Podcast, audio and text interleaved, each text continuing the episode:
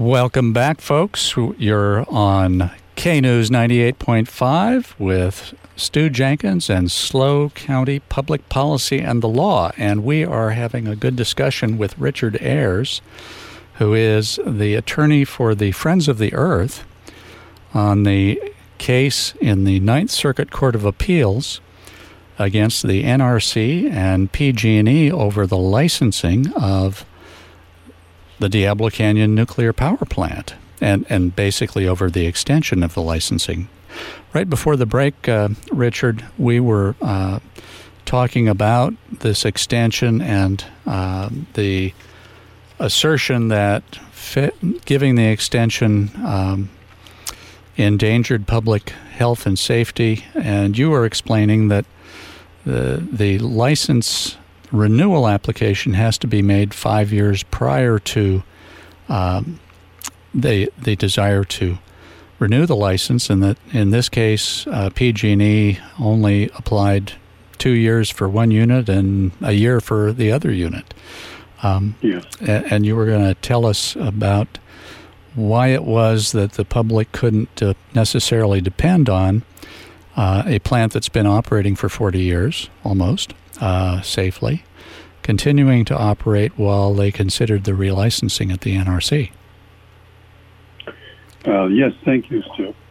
Um, you, know, these the plants that, like Diablo, that were built, uh, nuclear power plants that were built across the country in the 60s and 70s, uh, were designed to run 40 years. And they face a lot of stresses, as you might imagine. They've got a chain reaction going on inside. Sure. Uh, and that's not easy to control. And it has impacts on um, the containment, uh, literally making metals brittle um, and and so forth. So uh, when companies started to say they'd like to extend their license for another 20 years, the NRC correctly said, well, you'll have to reapply and you'll have to show us that another 20 years on top of that, that first 40 is still going to be safe. Because we know a lot of bad things happen in those plants over mm-hmm. that 40 years. You also need to examine the environmental impact of operating another 20 years under the National Environmental Policy Act. And what and kind of impacts would those be?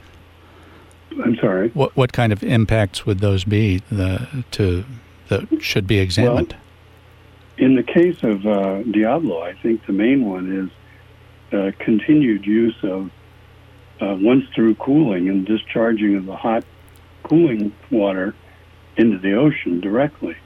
You may remember not too long ago, the state of California uh, uh, concluded that there needed to be a cooling tower built at Diablo so that the water going back into the ocean was cooler.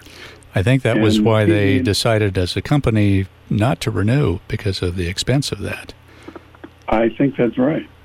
Um, but, you know, the environmental impact of that uh, would have to be looked at mm-hmm. for another 20 years. What What is that going to do? Um, so that's one of the kinds of environmental impacts that would have to be examined. And of course, the safety issues all have to do with running a nuclear power plant with 1960s or 70s technology 40 years later. So the commission is right in saying we need to go through a licensing proceeding where we really examine these issues.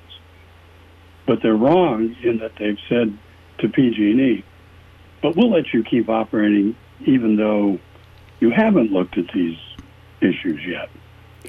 Um, and, and, you know, if, if they had given the commission five years to examine those issues, the commission would have wrapped up the examination by now.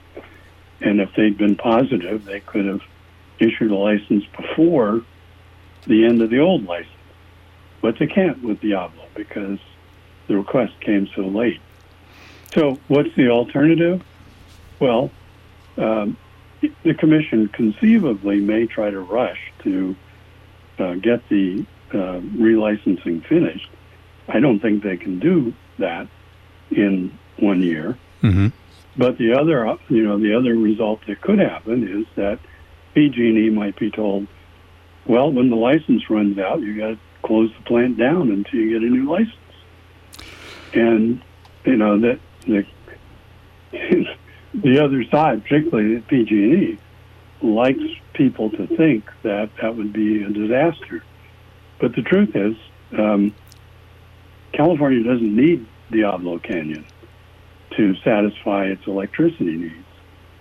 Um, there's been a proceeding going on at the uh, California Public Utility Commission, and as far as I can tell, not one witness has come forward to say, oh, there will be blackouts unless we have Diablo. They, they have all said um, it will be within the um, margin of safety that the California POC, PUC requires, even without Diablo. So really, that's that's that that's significant uh, news, Richard, because in our uh, at least in our local newspaper, uh, the last uh, actual published paper on a on a piece of paper around here, uh, mm-hmm. we're getting a different story that uh, that uh, California is on the verge of running out of electrical energy, and it it really needs uh, Diablo Canyon's power. So that mm-hmm. that's uh, is is that the kind of issue that you will be able to bring to the Court of Appeal? It, it, I think for our listeners, it's odd in one sense that this doesn't go to a trial court; it goes directly to the Court of Appeal. Yeah, in, in essentially, the government is saying, the U.S. government is saying, we created the NRC as an expert agency. They have to give hearings, yep. which they did and they're really the fact finding body here because they're the experts, not a district court judge. Right. So that's why an appeal from them goes to the Court of Appeals. Okay. And um, and I see on page 17 uh, of your briefs here that uh, it confirms what you were saying that the NRC claims it would have sufficient time in this one year period um, in order to determine if any immediate action need to be taken to prior to licensing uh, on the issues that you're raising. So the, the, the other side of it, and I, would like to test this just a little bit. Uh, back when this plant was built, and there was a five-year, uh, and when the statute went into effect, there was a five-year requirement for uh, review of relicensing uh, technology was a lot different. Sci- science was not as far advanced, uh, communications was not as facile as it is now. Um, do you think there have been changes that would allow the NRC to do the job that they used to do in five years within one year or two years? I don't know, but I I do know that the agency um, wrote a regulation that says five years. And mm-hmm. so until that's changed, that's the law. That's right. That's right. Um, so, so okay. Um, I, I, you know, the other thing I, that I think is important for your listeners, particularly given where you live, and and you probably know all this, is what changed between 2016 when PG&E agreed to close the plant down and the last year yeah. is the legislation passed uh, at the request of the governor, which offered PG&E a huge subsidy, over a billion dollars, and exemption from having to build that cooling tower if they would continue to run the plant. And so, if I recall I mean, correctly, Richard, wasn't that spurred by the uh, federal government uh, kicking in uh, um, quite a bit of money as well?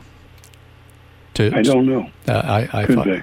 I don't know. I thought that the governor only did that after um, after the Biden administration pushed for uh, extending the life of the plant um, and offered uh, a significant part of the subsidy. Well, we're coming up on our break here. Folks, you're listening to Richard Ayers. He's one of the lawyers in the SLO Mothers for Peace, Friends of the Earth, and Environmental Working Group uh, case versus the NRC and PG&E. I'd like to talk to you about a couple of other things after the break here.